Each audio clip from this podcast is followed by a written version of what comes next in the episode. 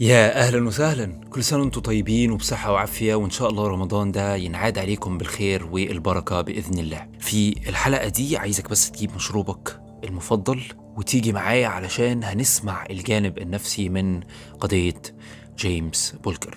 بسم الله نبتدي. في الجزء الأول من حلقة جيمس بولجر اتكلمنا عن قد إيه قضية جيمس بولجر كانت قضية مؤلمة ومزعجة. خدت مكان في المملكة المتحدة في 1993 جيمس بولجر الطفل اللي كان عنده سنتين واتخطف من مول في مدينة ليفربول من طفلين تانيين عندهم عشر سنين روبرت تومسون وجون فينبلز أخدوا الطفلين ودوه لمكان فاضي ضربوه عذبوه وقتلوه بوحشية شديدة جدا لدرجة تخليك تشك إنه ممكن طفل يعمل كل السلوكيات البشعة ولذلك القضية خدت اهتمام في وسائل الإعلام وسببت صدمة. لمواطنين مدينة ليفربول بل وصداها وصل لبرة المملكة المتحدة كمان. والسبب إن القضية دي كانت الأولى من نوعها في التاريخ الحديث اللي بيتم فيها إدانة أطفال بجريمة بشعة أو جريمة مرعبة من النوع ده. طيب لما نيجي نتكلم عن وجهة نظر تحليل السلوكيات الإجرامية أو وجهة نظر علم النفس في الموضوع ده نكتشف إنه في عدة عوامل ساعدت في تشكيل الأطفال تومسون وفينبلز وواحدة من أهم العوامل دي هو عامل السن. في سن العشر سنين بيبدأ الأطفال يتعلموا ويطوروا معرفتهم وفهمهم لفكرة ومعنى الأخلاق فكرة ومعنى التعاطف مفهوم التعامل مع الاندفاعات أو التحكم في الاندفاعات. ولذلك قد يكون عندهم صعوبة في فهم عواقب أفعالهم أو القدرة على تنظيم عواطفهم وسلوكياتهم بفعالية زي شخص عنده 20 سنة ولا 30 سنة. طبعا اللي بقوله لك ده مش مبرر لسلوكياتهم ولكن أنا بحاول أن أنا أحلل لك وأفسر لك الدوافع المؤدية للسلوكيات اللي من النوع ده. ولازم برضو نعرف إنه في جانب مهم جدا وهو إن الطفلين دول تعرضوا لصدمة نفسية كبيرة في حياتهم قبل الجريمة. هنعرف مع بعض وهنكتشف أكتر مع بعض الصدمات اللي تعرض ليها الطفلين روبرت تومسون وجون فينيبلز. تومسون كان عنده سجل سابق من السلوكيات العنيفة وتم طرده من المدرسة غير إن والدة تومسون كانت مدمنة على الكحوليات وكانت بتكافح لرعاية أطفالها. أما عن فينبلز أو جون فينبلز فكان عنده حياة عائلية صعبة وكان بيتعرض للتنمر في المدرسة. كان أهل فينبلز خلاص على وشك إن هم ينفصلوا في وقت الجريمة وكانت كل الصدمات دي بتؤثر بشكل كبير على النمو العاطفي والحسي للطفلين. كل دي صدمات بتؤثر بشكل كبير على النمو العاطفي والنفسي للطفل بل كمان بتؤثر على مفهومهم للموضوع. وده برضو بيوصلنا إننا نعرف إن السلوكيات دي ممكن يكون جزء منها استراتيجيات تكيف وقد تكون كمان مشاكل سلوكية. برضو في عنصر مهم جدا لازم إننا نفتكره في الموضوع ده أنا كإبراهيم بسميه السباق نحو الإبهار.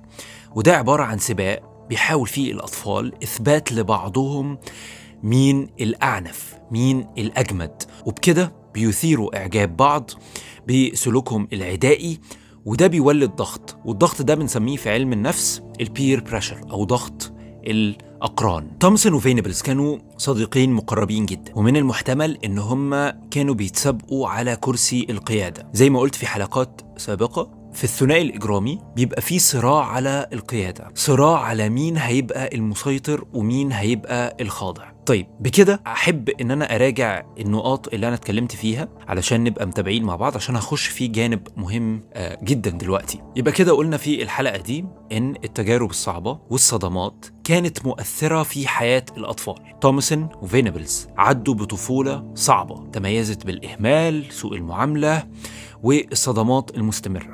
وقد إيه كمان تجاربهم الصادمة قد تكون ساهمت في مشاكل عاطفية وسلوكية للأطفال دول.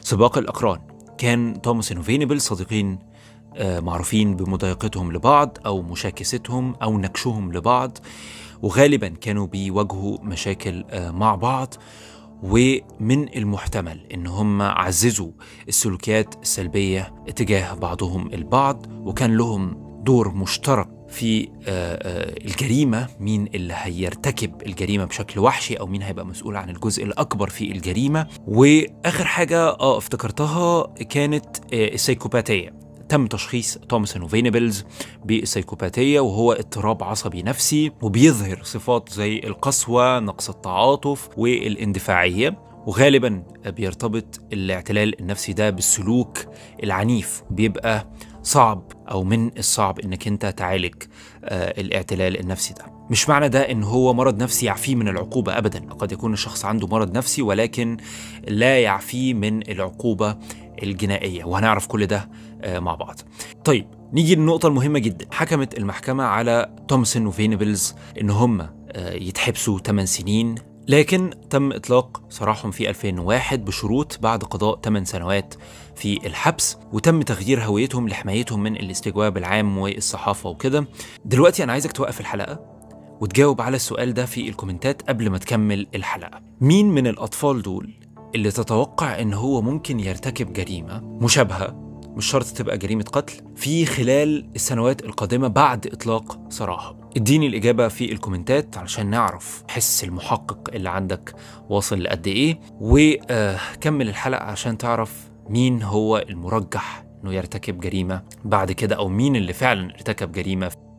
في 2010 تم حبس جون فينيبلز بتهمة توزيع صور إباحية متعلقة بالأطفال وده يأكد نظريتي إن السجن بالنسبة للأطفال دول مش كفاية وكان من المهم العمل على تعديل سلوكهم وتأهيلهم في خلال الثمان سنين اللي قعدوا فيها في السجن. بشكل عام قضية جيمس بولجر تعتبر مثال مأساوي. على التفاعل المعقد بين العوامل النفسية والاجتماعية والبيئية اللي بتساهم في السلوك الإجرامي عند الأطفال. ومن المهم إن أنا أراعي السياق اللي حدثت فيه هذه الإجراءات وإن أنا أشتغل على منع حدوث جرائم مماثلة للموضوع ده في المستقبل. وبكده الحلقة خلصت. أتمنى إنها تنال إعجابكم. ما تنساش تتابعني لو كنت لسه ما تابعتنيش وتشغل زرار التنبيهات علشان يجيلك الحلقات أول بأول. وكمان لو كنت مشغول فعندك فرصة حلوة قوي إنك أنت تسمعني على منصات زي Spotify Apple Podcast و Google Podcast أشوفكم في حلقة تانية. وسلام عليكم.